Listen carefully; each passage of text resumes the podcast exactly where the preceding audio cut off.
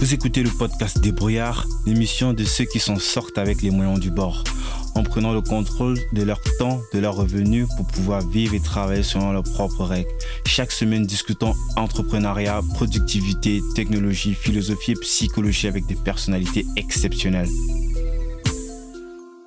Pour ceux qui écoutent pour euh, la première fois, si ce podcast est quelque chose qui vous plaît, alors je vous serais très reconnaissant d'en parler autour de vous, de vous rendre sur Apple Podcast ou toute autre application de podcast de votre choix et me laisser une évaluation. Euh, c'est ce qui m'aide le plus. Bienvenue sur cet épisode un petit peu particulier de, Débrouillard où on va parler euh, de développement et plus que de développement de la vie des développeurs du quotidien de ces travailleurs de lampe que vous ne connaissez pas, euh, mais qui rendent possible tout ce que vous faites sur euh, vos objets informatiques. Je suis Guy Berthold Tégu et aujourd'hui, j'ai l'immense plaisir de recevoir Benoît Gantom. Comment est-ce que ça va, Benoît? Salut Guy, ça va? Euh, Comme je disais, dans cette émission, on va essayer de parler non pas du développement, genre vous apprendre à développer l'importance du développement, euh, moi, ce que je voudrais qu'on fasse, c'est qu'on parle du quotidien des développeurs. Qu'est-ce que ça veut dire euh, d'être développeur? Euh, au-delà euh, des programmes que l'on voit arriver sur euh, nos machines et appareils, nos apps de, de, de, manière un petit peu magique, on ne sait pas vraiment euh, ce qui se passe derrière et ce que font les développeurs au quotidien. Est-ce que c'est la matrice qui s'affiche devant leurs yeux et qui, qui ils se mettent à taper sur Enter et là, il y a un truc merveilleux qui arrive sur l'écran. Donc, ou est-ce que ça, ce que ça veut dire vraiment, il y a, il y a plein de gens qui l'ignorent, même si j'ai quelques petites notions de, de de développeur quand j'étais à l'université.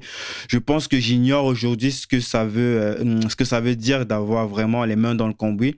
Donc avant de se lancer, je te propose de, te présenter pour donner un petit peu de contexte à nos auditeurs. Euh, qu'est-ce que tu fais? Alors tu, es développeur, ça c'est clair, mais qu'est-ce que tu qu'est-ce que tu fais? Quelle est ton histoire euh, en, quelques mots? Avec plaisir. Moi, donc ça fait à peu près 20 ans que je fais du développement. À titre professionnel, je suis tombé dans la marmite assez jeune puisque dès l'âge de 16 ans, j'ai eu une passion pour les ordinateurs et puis j'ai eu la chance d'en avoir, euh, à la maison. Euh, donc ça fait longtemps que je programme et à titre professionnel dans une vingtaine d'années. Euh, au début de ma carrière, j'ai travaillé chez ce qu'on appelle un éditeur, c'est-à-dire une entreprise qui vit de la vente d'un logiciel. et puis il y a 10 ans à peu près, j'ai eu envie de créer ma propre structure avec aujourd'hui trois personnes dans cette structure. Et euh, on gagne notre vie soit en faisant euh, du logiciel pour les autres, c'est-à-dire en vendant nos compétences pour que les autres euh, développent leur idée, soit j'aide aussi les gens, notamment au travers de, du projet artisan développeur, j'aide les développeurs à mieux travailler et à développer leurs compétences comment est-ce que tu en es arrivé là, que tu avais comme ça peut-être des parents qui, qui, étaient déjà dans le domaine ou des, des, des oncles ou des amis qui t'ont influencé? Euh, Tu as dit que tu avais déjà des ordinateurs très petits à la maison, donc j'imagine que c'est beaucoup plus une influence parentale peut-être? Euh, là, tu, tu, mets le doigt sur un truc que j'avais pas trop réalisé, mais c'est clair, moi, le, premier ordinateur à la maison, euh, je pense que les auditeurs, je sais pas s'ils se reconnaîtront, s'ils savent ce que c'est, ils ont forcément au moins 40 ans. C'était un, CPC 464, c'était des ordinateurs à cassette. Et effectivement, c'est mon père qui avait ramené ça. Et finalement, j'aurais commencé à programmer dessus quelques années plus tard. Donc tu as raison, le contexte personnel a, sûrement facilité ça à un moment donné, m'a permis de découvrir cette passion-là. Euh, après, euh, je crois que ça s'est joué dans les études supérieures, puisque j'ai, j'ai, moi, je suis, je suis passé par une filière très classique, euh, c'est-à-dire plutôt bon à l'école, classe préparatoire, école d'ingénieur. Ça, c'est ce qui m'est arrivé vraiment. Où est-ce que tu as fait ta, prépa? Tu t'es d'où déjà? Tu es de Paris? Non, je suis marseillais, moi. Je suis mhm. produit marseillais, 100% marseillais. et euh, enfin, 100%. Il y a pas mal de sang italien aussi importé, mais euh, une famille depuis longtemps installée à Marseille. Et mhm. c'est vrai que, tu vois, j'ai vu, par exemple, je me rappelle, mon père avait un, magasin, une, un, une supérette de quartier, et j'ai vu l'impact de l'ordinateur arriver et euh, j'étais à la fois émerveillé et, euh, et, tout de suite, je suis, je tombé fan de cet outil-là. Je le voyais, qui, ça, a été une vraie révolution. Hein. Quand l'ordinateur est arrivé, euh, tu passais d'un traitement manuel à un traitement complètement automatisé. C'était voilà, assez prometteur et moi, ça m'éclatait pas mal. Quoi. Excellent. je te propose qu'on rentre dans, dans, le vif du sujet. Après cette longue introduction, je vais te poser la question vraiment brute. Hein. Le travail d'un développeur au quotidien, genre tu arrives au bureau, tu tu as ton clavier, tes écrans devant toi, je sais pas ton ou tes, tes, tes, écrans, je sais pas combien d'écrans, et, maintenant tu t'es dit je vais coder, euh, je vais programmer, j'imagine en parallèle tu as peut-être mille réunions, c'est quoi, comment ça se passe en fait? Bah, Ça va dépendre énormément de ton contexte et du rôle que tu joues dans l'entreprise. C'est-à-dire que, hum, prenons simplement le cas d'un développeur, euh, vraiment développeur qui n'a pas forcément de responsabilité managériale, donc on va dire vraiment un profil très technique, euh, effectivement, il va arriver le matin, euh, allumer son ordinateur. Euh, tu parlais de la question des écrans. Bah, tu auras entre un et deux ordinateurs, un ou deux ordinateurs, entre un et deux écrans. maintenant, des, on a bah, des, bons écrans, quoi, des, 24 pouces au moins. Mhm. Et puis, tu vas passer probablement du temps avec ton équipe pour te synchroniser, pour savoir ce qui est à faire, comment est-ce que les autres ont avancé, et puis après tu vas passer une bonne partie de ta journée à développer. Et développer, ça veut dire plusieurs choses. Ça veut dire bien chercher à comprendre ce que tu dois faire, quel est l'objectif que tu es en train d'essayer de remplir. C'est à un moment donné euh, trouver comment tu vas faire ces choses-là. Donc il y a, une notion implicite où c'est que développeur, tu, es obligé de te former en continu. Euh, et puis ensuite, il y a une partie vraiment pure, purement technique où là, tu écris le code qui va faire ce que tu essayes de faire. Quoi. Là, il y a souvent euh, deux écoles dont on, deux écoles dont on entend parler, ceux qui sont euh, les artisans. Euh, c'est ce que moi j'ai plus l'impression d'entendre lorsque je lis ce que tu écris ou lorsque j'écoute ce que tu dis. Et il y a des gens qui sont là juste pour arriver à l'objectif final. En fait, ils s'en foutent en fait de la beauté du code. Toi, toi, où est-ce que tu t'es situé dans ça? Ah bah moi clairement avec artisan développeur dans le camp des, des, des amoureux du code, amoureux mais vraiment au sens euh, artisanal du terme, avec cette envie de bien faire, se poser des questions sur euh, ça veut dire quoi du bon code, euh, c'est-à-dire prendre du recul sur les bonnes pratiques et comment est-ce que tu peux bien faire ton travail. Ça, je pense que quel que soit le métier, du moment que tu as un métier technique, voire même pas forcément, tu peux te poser ces questions-là, mais c'est clair que tout le monde ne se les pose pas. L'informatique a attiré beaucoup de monde. Dans les années 2000, c'était un peu la ruée vers l'or. N'importe qui qui savait taper sur un clavier pouvait euh, prétendre être développeur et trouver du travail. Ça s'est un petit peu calmé aujourd'hui, mais euh, tu vas quand même trouver euh, beaucoup de gens qui arrivent là simplement parce qu'il y a du travail, quoi.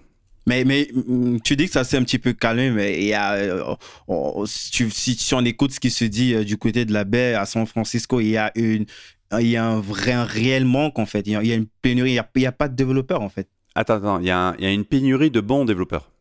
Et ça, je pense que c'est la nuance qui est, qui est en train d'arriver euh, sur le marché. C'est qu'aujourd'hui, il y a une vraie pénurie de bons développeurs. Là où avant, on, donnait sa chance à n'importe qui, maintenant, c'est un petit peu moins évident. Maintenant, la réalité, c'est qu'il y a une vraie pénurie de développeurs. Oui, il y a une pénurie de main-d'œuvre. Oui, clairement. Euh, est-ce que ça veut dire pour autant que tu vas faire un job intéressant? Ça dépend beaucoup du contexte dans lequel tu tombes, ça. Mm-hmm. Et puis aussi, effectivement, tu vas trouver toute une partie de gens qui sont là parce qu'il faut bien travailler, il faut bien payer les factures qui se posent pas plus de questions que ça et qui vont faire un travail alimentaire comme ils pourraient faire n'importe quel boulot. Eh, Benoît, c'est quoi un bon développeur? Pour moi, un bon développeur, c'est déjà quelqu'un qui, bah, qui se pose des questions, à la fois sur euh, comment il va faire les choses, mais surtout qui va prendre du recul par rapport à ce qu'il est en train de faire et, euh, et euh, quel est l'objectif. Le problème, c'est qu'on fait un métier technique. Dans les métiers techniques, tu peux vite être tenté de croire que tu es là pour écrire du code. Tu es là pour euh, faire euh, vraiment le côté technique de ton boulot. Alors qu'en fait, tu es là pour résoudre un problème. Tu es là pour résoudre un problème qui a une valeur business, qui, il se trouve, va passer par euh, du code technique. Mais tout ça pour dire quoi? C'est que pour moi, un développeur, c'est un développeur qui cherche à comprendre son utilisateur, qui cherche à comprendre pourquoi il est en train de faire ce qu'il est en train de faire, et qui se demande comment est-ce qu'il peut faire mieux. Bah, je, je, vois un petit peu ce que tu veux dire. Ça me, fait, ça me fait un petit peu penser à cette petite guéguerre dont on parle souvent, même au sein des développeurs, euh, vu que tu, tu, tu, connais mieux que moi, euh, c'est encore subdivisé. Il y a ceux qui sont peut-être devant, qui sont dans le front, ceux qui sont dans le back-end, et il y a souvent cette petite guéguerre-là parce que euh, chacun est plus concentré sur ce que lui veut voir et sont peut-être avoir une vision beaucoup plus globale du, du résultat que, que l'on veut, ou bien du, du problème qu'on veut solutionner à la fin. Ouais, les, les, guéguerres, elles sont vraiment en général sur des enjeux techniques où chacun va avoir ses préférences. Mais justement, il faut dépasser ces, il faut dépasser ces guerres de chapelle et regarder un petit peu plus loin que le bout de son nez. Bien sûr qu'il faut avoir des langages sur lesquels s'appuyer, parce que sinon tu t'appuies sur, du vide. Mais le langage est loin d'être d'être essentiel pour moi en fait dans le job de développeur. C'est ça qui est amusant avec les débutants, c'est qu'on les voit, mais même moi je suis passé par là, tout le monde passe par là, c'est normal. Si tu veux au début, tu, tu, tu, te préoccupes avant tout de faire en sorte que ton code marche à peu près quoi. Euh, et euh, tu alignes de la ligne de code euh, et tu codes et tu codes et tu codes quoi. puis un jour tu commences à te rendre compte bah, que c'est pas forcément le truc le plus efficace, que tu peux avoir codé 10 000 lignes, si finalement tu ne résous pas le problème de ton client, bah, tu as codé tout ça pour rien tu peux te rendre compte aussi que ce qui a le plus de valeur pour le gars en face, c'est pas forcément ce qui est le plus dur à faire techniquement. Et ça, c'est euh, parfois compliqué parce qu'en tant que développeur, on va chercher euh, du plaisir en tant que technicien dans une réalisation technique.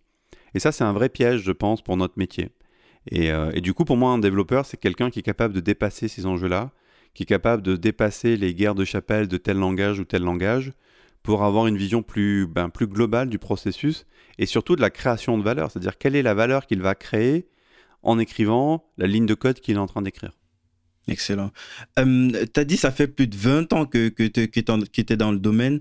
Euh, on sait tous que c'est euh, un domaine où l'apprentissage en fait ne s'arrête jamais. J'imagine que c'est d'autant plus le cas pour toi qui est comment est-ce que comment est-ce que toi tu euh, comment est-ce que tu évolues?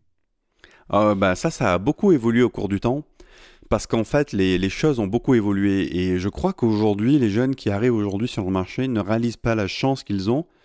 Parce qu'il y a aujourd'hui une quantité de ressources qui est phénoménale par rapport à, mon époque. Et puis euh, aujourd'hui il y a cette opportunité aussi où on n'a pas besoin d'avoir fait des, des études pour avoir un taf euh, dans le métier. Euh, tu parlais de la Silicon Valley, par exemple, on va beaucoup plus, je pense, donner ta chance aux États-Unis qu'en France, si tu n'as pas de diplôme. Mais en tout cas, même en France, il y a une telle pénurie, en fait, que si tu arrives à montrer que tu es bon, par, euh, parce que tu as réalisé des projets, tu auras des opportunités qui vont s'ouvrir. Et, personne ne va te demander ce que tu as comme diplôme? Si, il faut pas rêver non plus, on va te le demander. Mais si tu les as pas, tu peux quand même avoir des postes intéressants. C'est-à-dire qu'aujourd'hui, il y a une vraie, euh, une vraie opportunité du, self-made man qui va apprendre par lui-même. Par contre, il faut monter la barre à un niveau élevé. Quoi. Il faut vraiment être pointu et bon euh, pour impressionner les gens et dépasser cette, cette limitation du diplôme. Excellent. Euh, toi, tu as dit que aujourd'hui, tu emploies trois personnes. Ils sont purement euh, dans, tout ce qui est code ou c'est, dans la gestion globale de ta, de ta boîte. Euh, peut-être quelqu'un qui est au pôle marketing ou euh, je sais pas trop. C'est, Non, c'est, des vrais développeurs. C'est-à-dire leur quotidien, c'est quand même à plus de 80% de développer. petit à petit, comme on a une toute petite structure et que j'ai un style de management très participatif, il s'implique au-delà simplement du développement, il commence à, échanger avec le client, être capable de faire des avant-projets, voire même parfois des propositions, euh, des propositions de projets enfin des propositions financières hein, pour développer des choses. Mais euh, globalement, il reste un, comment dire, très centré sur la technique et la production. Est-ce que toi tu codes encore aujourd'hui? Plus beaucoup, plus assez à mon goût. Euh, parce qu'en fait, à chaque fois que je le fais, je m'éclate à le refaire. Euh, le problème que j'ai aujourd'hui, c'est deux choses. D'abord, c'est une question de temps. Euh, que ce soit ma petite entreprise ou le projet artisan développeur m'accapare beaucoup de temps, me prennent beaucoup de temps. Et développer un podcast, ben, je pense que tu sais ce que c'est, ça demande des compétences particulières. Euh, développer une marque, ça demande des compétences marketing qu'il faut acquérir. échanger avec des clients, ça demande des compétences de vente. Donc il a fallu que je développe toutes ces compétences-là. Il faut bien prendre le temps quelque part. Donc moi, depuis quelques années, j'ai pas forcément énormément progressé sur un plan purement technique, en fait. Heureusement que dans mes jeunes années de carrière, j'avais appris énormément de choses. J'avais vraiment mis un, gros paquet sur la progression technique. Et aujourd'hui, je code plus, une partie parce que je manque de temps, mais aussi en partie parce que je, manque de, de, sens, justement. Je tombe de l'autre côté du truc, qui est de dire, si aujourd'hui je n'ai pas un sens profond à écrire une ligne de code, j'en ressens pas la, j'en ressens pas la nécessité quelque part.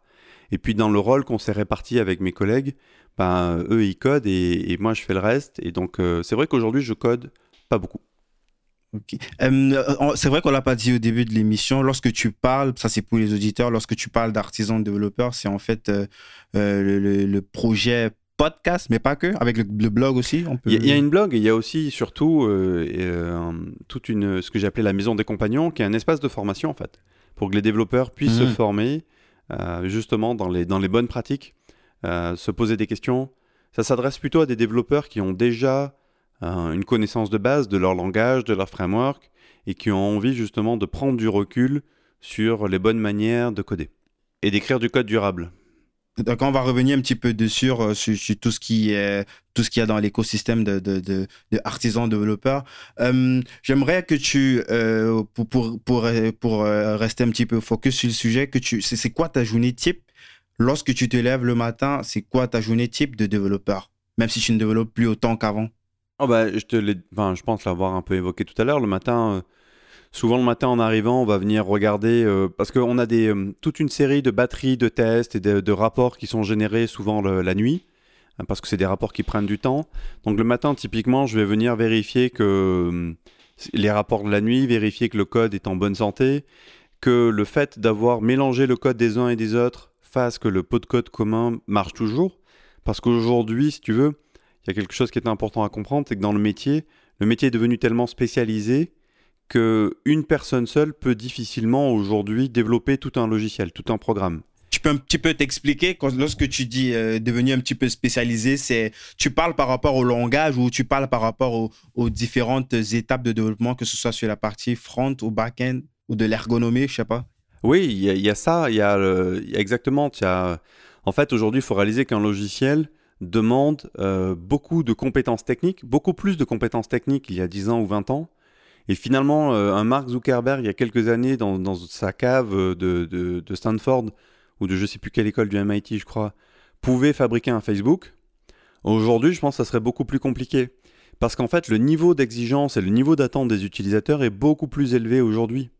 Donc, si aujourd'hui tu veux euh, te faire remarquer et que ton app soit utilisée, bah, d'abord c'est primordial, il te faut euh, au moins euh, un UX designer, dire quelqu'un qui va vraiment prendre en compte l'expérience utilisateur et la rendre agréable à utiliser ton, application. Ensuite, Mais d'autres pourraient dire que c'est le contraire en fait. Euh, pas peut-être une, une, analyse de profane comme moi qui dirait que mais avec autant d'API libres de droit qu'on peut utiliser, on peut repartir sur des choses qui ont déjà été faites pour fabriquer un truc qui est plutôt pas mal utilisable, quoi. Alors oui, tu as raison, euh, l'écosystème est beaucoup plus mature, mais par contre l'exigence, regarde, simplement par exemple si tu veux faire une application mobile aujourd'hui, il te faut donc des, compétences en termes du X de design, il va te falloir aussi des compétences pour le framework. Alors si tu pars sur du natif ou de l'hybride, ça change un petit peu les choses, mais globalement tu vas avoir besoin de certaines compétences très particulières, très pointues. Dès que tu commences à avoir du bac, euh, c'est-à-dire des traitements qui vont être faits en fond de tâche. Ça va être encore des techniques pointues, probablement avec des, peut-être avec des langages différents.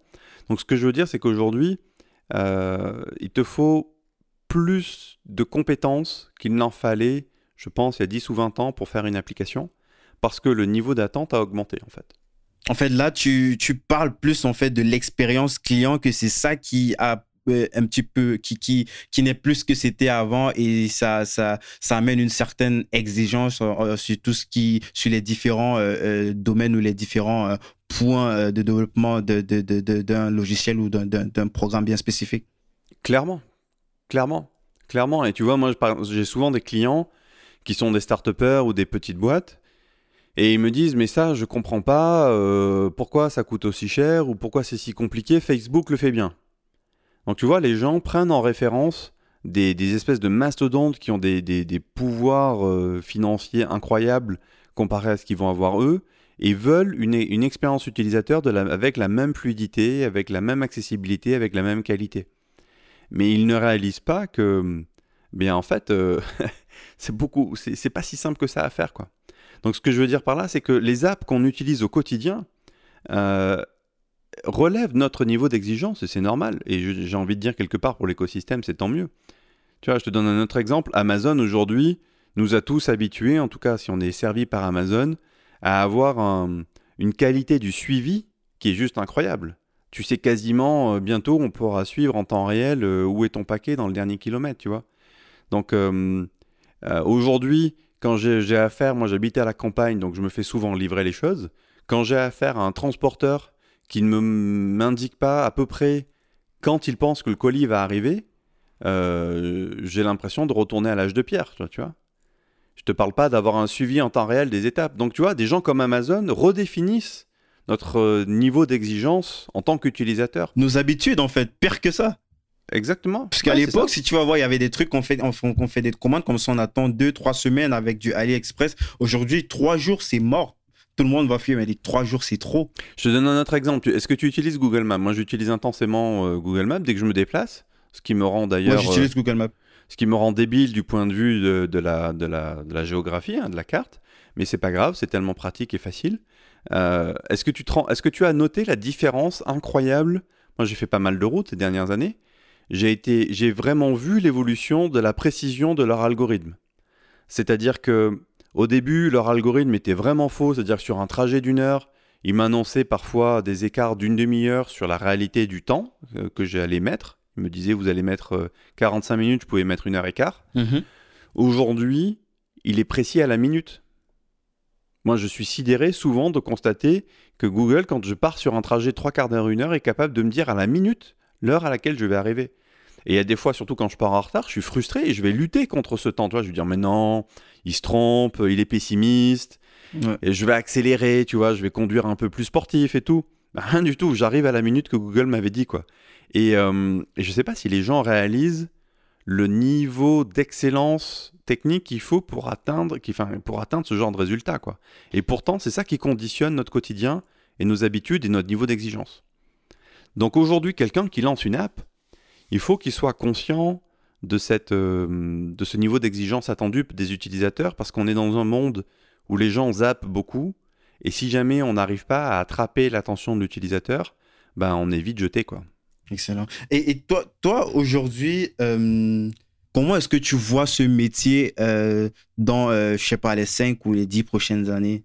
Ce métier de développeur en fait c'est est-ce que c'est un métier euh, un petit peu comme à l'époque euh, des gens qui tech qui restent purement tech qui s'enferment dans la chambre ou c'est un métier de personnes qui sont plus dans la communication et qui euh, peut-être essaient de faire un parallèle entre un problème à résoudre et peut-être un parallèle d'équations ou de lignes de code qui résout ce problème en fait?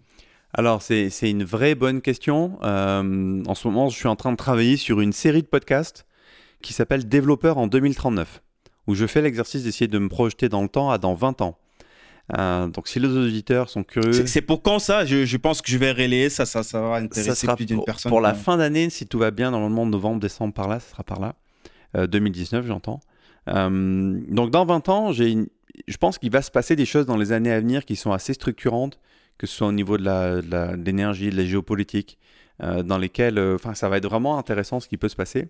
À 5 ou 10 ans, euh, très clairement, il va y avoir un côté technique qui va continuer parce qu'en fait, le rythme de nouveauté, il est là. Les enjeux sont de plus en plus difficiles, enfin, les, les enjeux sont de plus en plus techniques à résoudre.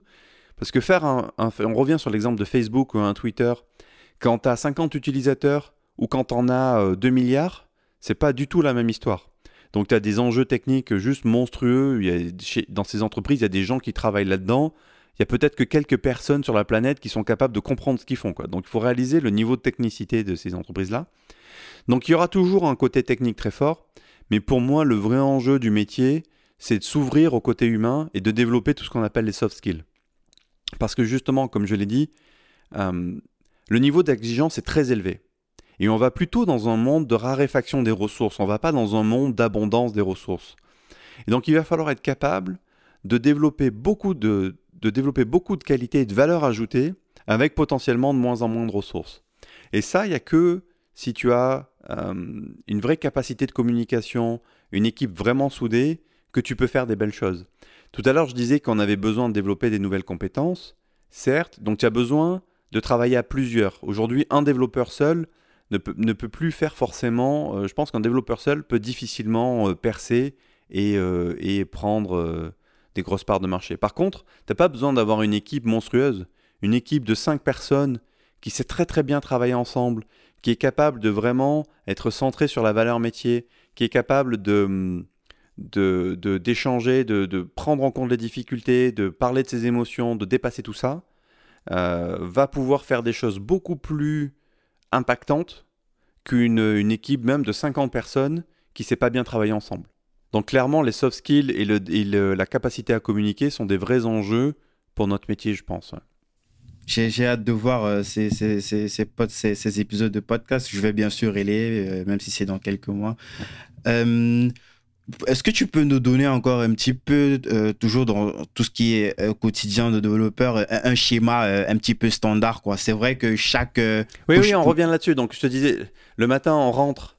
Le matin, on rentre, on, on, attaque le boulot, souvent en regardant un petit peu ce qui s'est passé dans la nuit pour voir si euh, la mise en commun du code s'est bien marché, a bien fonctionné. Et puis après, on part sur sa journée de boulot à proprement parler, c'est-à-dire on, se synchronise avec l'équipe. Maintenant, l'agilité, les méthodes agiles ont amené ces rituels où tous les jours, on se synchronise euh, pour, entre l'équipe. C'est une réunion qui va durer un quart d'heure pour savoir qu'est-ce qu'a fait l'un, qu'est-ce qu'a fait l'autre. Et puis après, on démarre sa journée à proprement parler, où on prend les tâches qu'on a à faire. Et là, concrètement, on rentre dans de la tech, hein, souvent. Alors ça va être soit... Euh, soit de la tech au sens on réfléchit à ce qu'on va faire et comment on va le faire, euh, sous, forme de réunion technique, soit concrètement on se met devant l'ordinateur à un ou à deux et on fait ce qu'on a à faire. Et là concrètement on écrit du code, euh, on réfléchit, on écrit du code, on teste ce qu'on a fait et après on est capable de montrer ça à un utilisateur euh, pour nous dire si ça, si ça colle réellement à ce qu'il attendait. Et euh, qu'est-ce qu'en est-il de, tout ce qui est sécurité, cybersécurité? C'est d'autres experts de ce domaine spécifiquement qui viennent vous aider dans ça ou dans ton équipe c'est vu que tu dis que ce sont des personnes qui, qui sont agiles, c'est un petit peu ce que j'ai cru comprendre. ils peuvent traiter aussi tout ce qui concerne la sécurité, du moins les trucs de base quoi. Alors la sécurité, tu vas l'avoir à différents niveaux. Tu vas l'avoir au niveau euh, vraiment de l'infrastructure. Et puis après, tu vas avoir la sécurité au niveau logiciel. On peut dire qu'au niveau logiciel, c'est plutôt une spécialisation, on va dire, c'est une spécialité que tu vas pouvoir développer, de, sécuriser un service, de sécuriser une application web. Mais tu peux l'avoir aussi au niveau du réseau ou au niveau de, la machine en elle-même. Le métier, c'est pas mal développé et c'est pas mal spécialisé aussi par strate.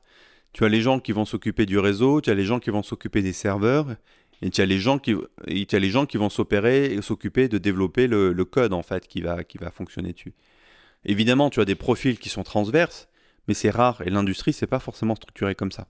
Mm-hmm. Donc, pour, pour euh, plus de, de, références, il y a Malik Fall que j'ai interviewé aussi sur euh, le podcast euh, qui, avec son entreprise Polaris, est un spécialiste du domaine de tout ce qui est cybersécurité. Donc, pour ceux qui s'y intéressent au domaine, vous pouvez naturellement consulter aussi cet épisode-là. Donc, j'ai encore une dernière question sur ce qui est du, du, du, du schéma, en fait, des, des, équipes de développeurs. Est-ce que tu as un truc comme ça classique à nous donner J'imagine que chaque chaque mission, chaque truc est, particulier, mais il y a probablement des trucs qui reviennent à chaque fois. Lorsque il, y a une mission, euh, c'est quoi euh, Comment est-ce que c'est réparti? Est-ce qu'il toi, tu t'occupes du, front, toi, toi, tu es sur euh, tout ce qui est ergo et comment ça se passe en général? Euh, Je suis pas sûr de bien comprendre la question, mais je vais essayer d'y répondre. Tu me diras si j'y ai répondu. en fait, chacun dans l'équipe va avoir un rôle plus ou moins spécialisé. Euh, spécialisé encore une fois au regard de l'ensemble. Effectivement, tu vas avoir une personne qui va être plutôt sur l'expérience utilisateur, qui va en général c'est une personne qui a une capacité euh, créative et esthétique, qui va pouvoir par exemple de construire les interfaces. Euh, ensuite, selon le, selon le niveau auquel tu dois faire les choses, ça va être plutôt des compétences, ce que tu as appelé front par exemple, ou back. Donc typiquement pour moi, l'équipe minimale, on va dire, tu as un UX designer, euh, si ton application fait du web, bah, tu as souvent euh, au moins une personne qui sait faire le back et le front. Mais c'est vrai qu'aujourd'hui, c'est plutôt rare. Donc, il y a un minimum une personne qui sache faire le front et une personne qui sache faire le back. Et pour peu que tu aies du mobile, tu as potentiellement une personne pour chaque plateforme. Euh, parce que je pars du principe qu'on s'intéresse avant tout aux, deux plateformes principales, iOS et Android. Donc ça te donne une équipe, on va dire type. Si aujourd'hui tu veux faire une app et, qui soit à la fois web et mobile et que tu cherches une équipe type, tu peux tabler sur une équipe de 5 personnes à peu près Euh, ça te permettrait normalement de couvrir le spectre euh, global des compétences nécessaires pour la réalisation. Vraiment, on parle là que de la fabrication. Je te parle pas de la commercialisation, je je te parle pas de tout ce qui est growth hacking qui va te permettre de d'inciter plus d'utilisateurs à venir rejoindre ton projet et compagnie. Là, je te parle vraiment que de la partie fabrication, build. Et euh, c'est toi qui mets tout ça en place ou comment c'est toi qui tu fais une proposition au client en fait de la stratégie globale à mettre en place ou le client il vient comme ça avec euh, déjà une, euh, une, feuille de route et toi tu dois appliquer ce que lui veut? Alors moi aujourd'hui mes clients c'est plutôt des gens qui sont très fonctionnels et qui viennent me voir justement parce qu'ils n'ont pas de compétences. Donc quelque part comment je m'y prends? Ils ont un degré de sensibilité entre très faible à assez modéré, c'est-à-dire que globalement justement, ils passent par, euh, par moi parce qu'ils veulent pas trop mettre les mains là-dedans. Donc en général, c'est moi qui, qui, vais chercher les compétences qu'il faut et eux s'intéressent surtout à ce qu'ils, ce qu'ils veulent, quoi. C'est-à-dire quel est le fonctionnel, qu'est-ce que va permettre de faire l'application qu'on est en train de construire pour eux? Eux se concentrent vraiment là-dessus en général, quoi. Top. J'ai encore une question là, vraiment très très naïve. Je, pense que tu vas peut-être rigoler. Euh, lorsque vous écrivez ces lignes de code, en fait, puisque c'est des trucs que les, gens ils voient juste un ensemble de, de, chiffrages qui se suivent mais qui euh, pour euh, la plupart des gens ne veut absolument rien dire.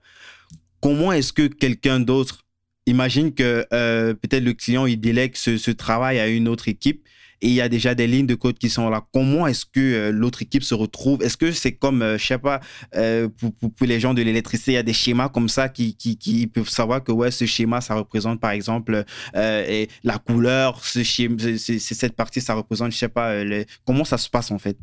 Alors la question que tu poses est vachement importante et, et ça peut aller, cette situation-là peut aller de quelque chose d'assez agréable à quelque chose d'assez catastrophique. Justement, je, je, je, pose cette question parce qu'il suffit qu'il y ait une équipe qui ait foutu le bordel partout, qui n'a pas respecté euh, peut-être un schéma, euh, si jamais il y en a un schéma peut-être classique, afin qu'une autre équipe puisse dessus se retrouver pour que euh, ça, devienne tout et n'importe quoi en fait après. Alors ça va dépendre beaucoup, ça va dépendre de beaucoup de facteurs, de la taille, de la taille notamment du code existant. Mais globalement, ce qu'il faut voir, c'est que du code, ça n'a rien de magique. Du code, c'est du texte qui traduit une intention et qui respecte une grammaire. Donc de la même manière que si j'écris un texte en français et que je te le donne, tu vas être capable de le lire. Si je connais la grammaire du langage que tu vas me donner, a priori, je sais lire le code, je sais comprendre le code. Maintenant, comment est-ce qu'il s'articule? Ça, c'est loin d'être évident. Euh, il faut connaître le code. Ensuite, il faut connaître le, framework, c'est-à-dire la boîte à outils sur laquelle le code s'appuie pour réaliser ton, projet. Parce qu'aujourd'hui, on ne développe plus de, zéro, on va dire, on utilise beaucoup des frameworks. Donc, par exemple, quand tu dis euh, AngularJS, bah, c'est un framework et pour euh, le langage JavaScript. Euh, ou quand tu dis React, par exemple, pareil, c'est un autre framework JavaScript. Tu vois, tu peux avoir le même langage qui utilise différents frameworks pour atteindre le même objectif. Tous les deux sont des frameworks orientés front-end. Donc une fois que tu connais le langage et le framework, déjà tu as une bonne base. Mais après, ça ne te dit pas comment le logiciel en lui-même fonctionne, comment est-ce qu'il est structuré, comment les classes, comment le code va interagir en lui-même? Et là, soit effectivement, l'équipe a appris euh, à écrire les choses avec un certain état de l'art, en suivant des patterns reconnus, c'est-à-dire des schémas qui sont euh, standards. Soit l'équipe a vraiment fait des choses pas conventionnelles du tout, et après se pose la question de comment ça a été documenté. Est-ce que ça a été bien documenté ou pas? Et, et, en l'occurrence, le code, c'est quelque chose de vivant qui bouge très très vite. Ce que les gens n'ont pas encore bien compris, même les gens de mon métier en fait, n'ont pas encore bien compris, c'est que quand tu fais la documentation d'une voiture, bah, une voiture, c'est un objet physique qui existe, qui a été fabriqué. Le code, c'est quelque chose qui va vraiment être vivant en permanence. Et donc, toutes les techniques classiques d'écriture, de, documentation, soit par des schémas, euh, soit même du commentaire de code, se retrouvent vite obsolètes. Et en fait, pour moi, la, seule manière d'avoir euh, une documentation de ton code, c'est d'avoir des tests, c'est-à-dire des tests automatiques qui vont te montrer comment utiliser réellement le code que tu as, que tu as avec toi. Et en fait, si tu veux, toutes ces pratiques-là, effectivement, si le développeur ne les a pas, eh bien ça rendra la récupération par une autre équipe très difficile. Alors qu'au contraire, si tu suis des normes, des standards ou des schémas qui sont à l'état de l'art, tu rendras la transmission euh, du code que tu as fait beaucoup plus facile, si tant est que les nouveaux connaissent ces choses-là aussi. Et le truc, c'est que je me rends compte, et c'est là tout l'objet d'artisan développeur et de ce projet-là, c'est que ces bonnes pratiques, elles sont pas connues. Enfin, elles sont pas connues, elles sont peu connues. Elles sont peu connues et peu utilisées. Je dirais que s'il y a 5% des développeurs qui les utilisent réellement, euh, c'est le maximum de la, si tu veux, un petit peu, allez, je suis un peu dur, 5 à 20% des développeurs qui l'utilisent réellement. Mais, pourquoi est-ce qu'elles sont peu connues? Pourtant, dès qu'on t'entend parler, c'est vraiment le socle de tout, en fait. Mais euh, comment est-ce que c'est possible que c'est pas quelque, c'est pas une priorité dans les écoles ou dans les, centres qui sont supposés former ces personnes? Je te l'ai dit tout à l'heure, en fait, c'est pas une priorité parce qu'en fait, la priorité, c'est avant tout écrire du code qui marche et pas se poser des questions de comment on fait du code durable. Et pour écrire du code qui marche, à peu près n'importe quel développeur est capable de le faire. Maintenant, écrire du code qui va durer 5 ans, 10 ans, 20 ans, et que dans 5 ans, 10 ans, 20 ans, l'entreprise qui utilise et qui exploite ce code et garder sa capacité d'innovation, euh, ça c'est quelque chose que très peu de développeurs savent faire. Parce qu'en fait, on ne se pose pas toutes ces questions, parce qu'on est dans un métier très, euh, très instantané, où c'est le... C'est un peu le syndrome de l'objet qui brille. Euh, un nouveau langage arrive, un nouveau framework arrive, une nouvelle mode arrive, hop, les développeurs vont, vont, changer. Il y a tellement de projets que c'est facile pour un développeur de changer de projet.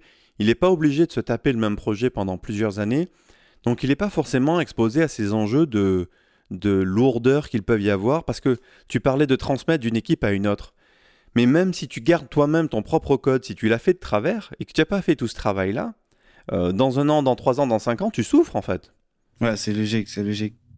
Donc euh, aujourd'hui, euh, tu as dit que vous accompagnez, je, dirais déjà des, des, codeurs, pas forcément aguerris, mais des gens qui ont déjà, qui ont déjà cette connaissance-là avec artisans développeurs. Euh, ça veut dire que as, dans, dans, dans, dans, cette, euh, dans cet écosystème-là, il n'y a rien pour des personnes qui veulent se lancer. Est-ce que tu aurais des, des, conseils comme ça pour des gens qui seront, qui, qui, pour qui ça, pourrait potentiellement être une vocation demain de, de devenir développeur? Euh, quand tu dis il euh, n'y a rien qui existe, je suis pas sûr de comprendre par rapport à quoi tu, tu parlais en fait.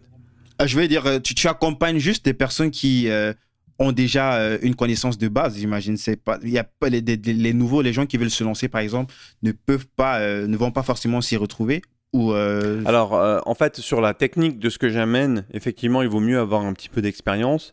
Après, le podcast, par exemple, va beaucoup parler du métier en lui-même. toutes les questions que tu poses sur à quoi ça ressemble, c'est quoi le métier vu de l'intérieur. Euh, ça va amener à des, nouvelles personnes. Mais effectivement, quelqu'un qui serait typiquement en reconversion euh, pourra être intéressé par le podcast pour voir un peu et prendre la température. Mais les techniques que je vais amener dans la, dans la partie formation vont être peut-être un petit peu difficiles.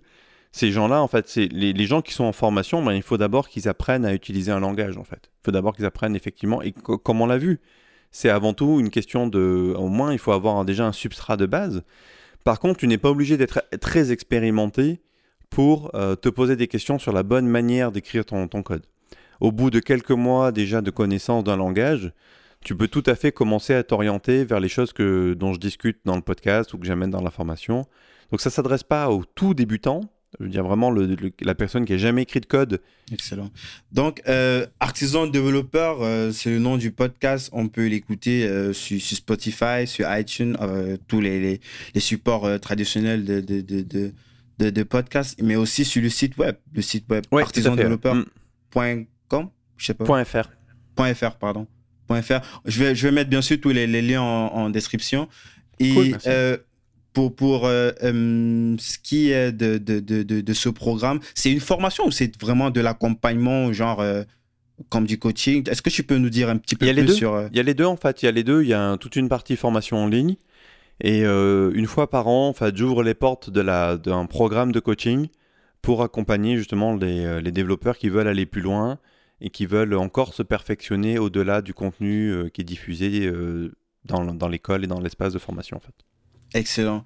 Euh, merci vraiment pour cette transparence, euh, Benoît. C'est justement l'une des raisons pour lesquelles j'ai fait appel à toi. C'était pour avoir quelqu'un qui, qui, connaît les choses et qui peut parler avec autant de qui, peut nous dire les choses clairement, le fond des choses.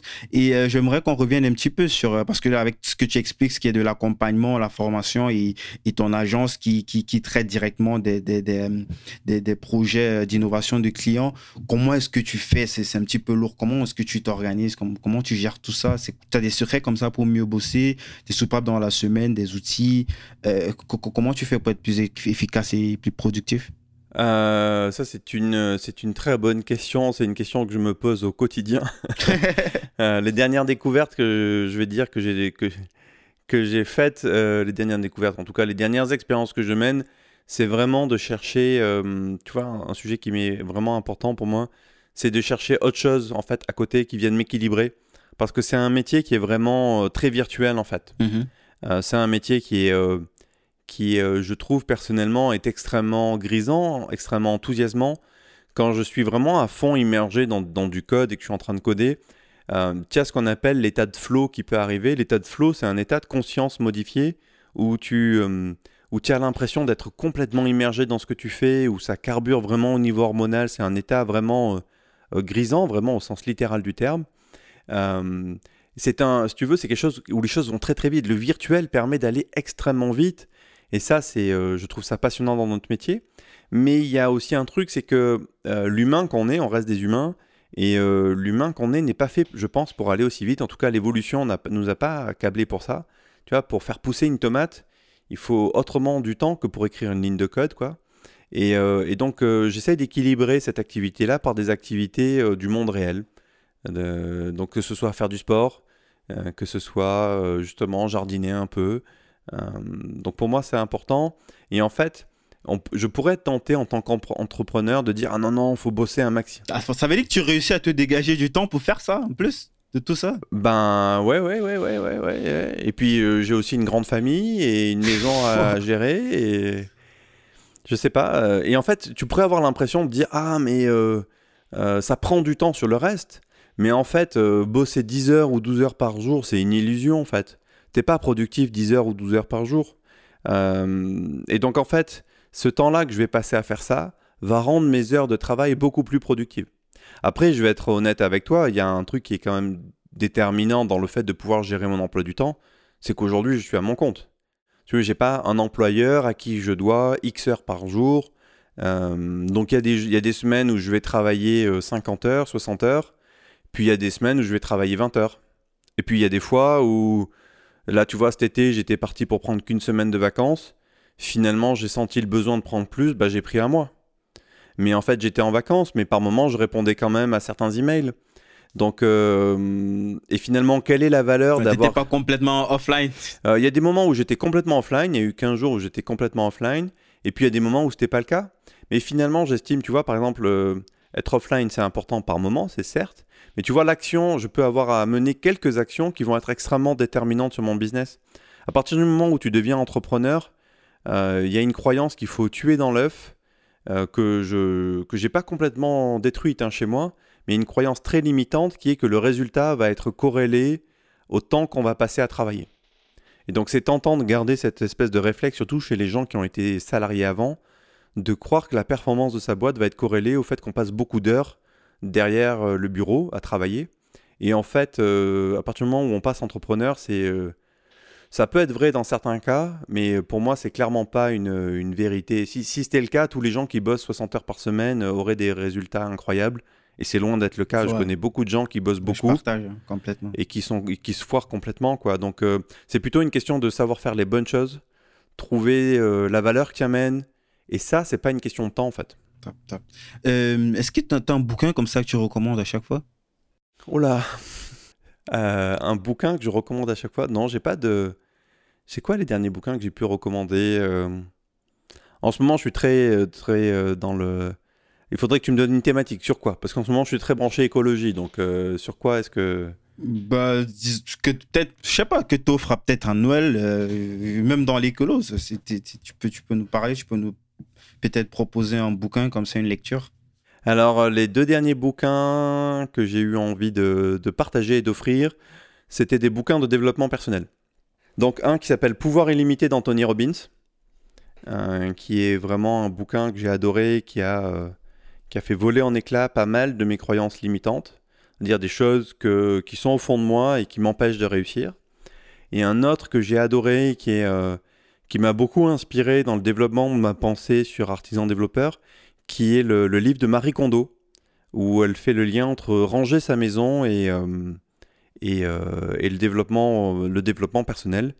Deux livres de développement personnel que, dont je suis très fan. Euh, je suis très branché dans le développement personnel, je me forme moi-même au coaching. Et c'est voilà, c'est les deux derniers livres que j'ai pu recommander. On va mettre les, liens bien sûr en description. Euh, c'est quoi le titre encore pour, pour euh, Marie C'est quoi le titre du bouquin? C'est La magie du rangement. La magie du rangement. Et le premier bouquin, c'était quoi le titre encore? Pouvoir illimité. Pouvoir illimité. On va mettre tous les, liens afférents en, description. Donc, euh, dernière question encore, Benoît. C'est quoi ton échec préféré? Mon échec préféré? Ouais. Dans, quel sens tu veux dire? Qu'est-ce qui, Où est-ce que je me suis planté que ça m'a le plus marqué?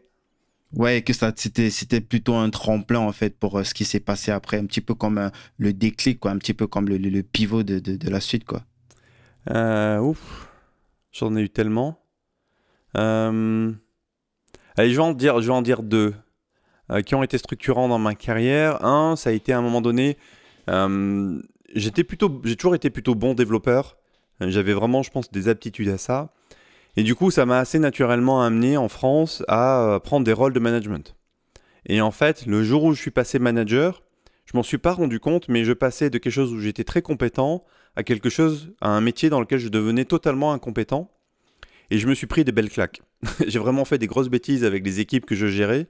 Parce qu'en fait, euh, gérer une équipe, ben, c'est comme euh, apprendre à coder, ça s'apprend. Sauf que autant j'avais un don pour le code, j'avais pas spécialement de don pour, le, pour les humains. Et je me suis pris de grosses, grosses claques. Euh, il y a même eu un moment donné, on m'a parlé d'une espèce de, mini-révolution qui grondait dans l'équipe pour dire à quel point j'avais merdé. Et, euh, et, ça, ça a été le point de départ d'une grosse prise de conscience et d'un intérêt profond pour l'humain et comprendre comment l'humain fonctionnait. Donc ça, c'était dans mes jeunes années de, dans mes jeunes années de carrière. Et, euh, et plus récemment, euh, j'ai beaucoup, en fait, depuis que Agility existe, j'ai envie de lancer des produits. En fait, il y a cette idée de, de passer dans une, de commencer à aller chercher des revenus qui ont une certaine forme de, dans tout ce qui est le mouvement des revenus passifs où tu as un peu cette magie de dire ah je fabrique un logiciel et puis je vends des licences et derrière c'est magnifique et je peux aller à la plage. Bon évidemment c'est pas aussi simple que ça, mais on a lancé à trois reprises euh, des, euh, des, des logiciels en SaaS hein, qui ont plutôt qui ont plutôt été un un échec qui va de, du gros fiasco à, à euh, un échec raisonnable. Le gros fiasco, c'est genre, il y avait des investisseurs et peut-être ça a tout foiré, il fallait expliquer. ah non, euh, gros, gros fiasco, c'est euh, on a mis 40 000 euros de, on a mis 40 000 euros de notre poche sur la table pour un truc qui a rapporté 1000 euros, quoi. Pouah. Donc ça, ça pique. Ça pique, quoi. Comme tu dis, ça pique. Donc et c'était c'était la troisième fois que je faisais ça. Alors pas dans ces montants-là, mais c'était la troisième fois. Et là, j'ai pris une grosse claque aussi. Je me suis posé beaucoup de questions sur euh, OK, mais pourquoi? Et euh, c'est là que je suis arrivé assez naturellement au marketing parce qu'en fait, tu te rends compte que tu as beau être un bon développeur, si tu te poses pas la question de à qui tu vas vendre ton truc et de la valeur ajoutée qu'amène ton logiciel, ben tu vends pas quoi. Euh, et donc c'est ça qui m'a amené à m'intéresser de près au marketing. Euh, excellent, c'est excellent. Euh, j'ai quelque chose pour toi, euh, Benoît. C'est un bouquin. Je sais pas si tu connais, si tu as eu l'occasion d'écouter un petit peu les autres épisodes. J'offre toujours un bouquin à tous mes invités. Et pour toi, j'ai pensé à, à Marc Simoncini. Peut-être tu connais, le créateur de, de Mythique, le, le, le, site de rencontres français et notamment fondateur aussi de, du, du fonds d'investissement Jaina Capital. Le bouquin s'appelle Une vie choisie il revient un petit peu sur son parcours comme ça à l'époque de, de Mythique euh, jusqu'à aujourd'hui et tout ce qui, tous les, les, les trucs qu'il a créés, les business qu'il a montés. Excellent. Donc, euh, c'est ce que j'ai choisi pour toi. Je suis sûr que tu vas adorer. Euh, je te remercie encore de, de, de m'avoir accordé ton temps et d'avoir été si transparent sur ce sujet-là du quotidien des, des développeurs. J'ai pris beaucoup de plaisir à, à, échanger avec toi et euh, je pense que ça sera pareil pour les auditeurs aussi. Donc, salut. Merci Kim. À bientôt. Merci d'avoir été avec moi jusqu'au bout de cet épisode de Débrouillard. Si vous avez apprécié l'émission, la première chose à faire est de le dire euh, à l'invité via les réseaux sociaux. Vous trouverez le lien de ses profils dans la description de l'épisode. Faites-le, c'est très important pour euh, le remercier et pour montrer que Débrouillard est écouté presque aussi important, abonnez-vous au podcast et laissez un avis sur Apple Podcasts ou iTunes. 5 étoiles de préférence, ça permet à Débrouillard de monter dans les rankings et d'être donc découvert par de plus en plus de gens. Toutes les informations pour euh, savoir comment vous abonner et ne pas rater les prochains épisodes sont sur débrouillardpodcast.com. Et à cette adresse-là, vous trouverez les informations sur comment me laisser les évaluations iTunes. Enfin, pour euh, ne rien rater, pour ne rien manquer des activités et des coulisses, vous pouvez me suivre sur euh, LinkedIn en cherchant Débrouillard. Merci d'écouter ce podcast et à la semaine prochaine.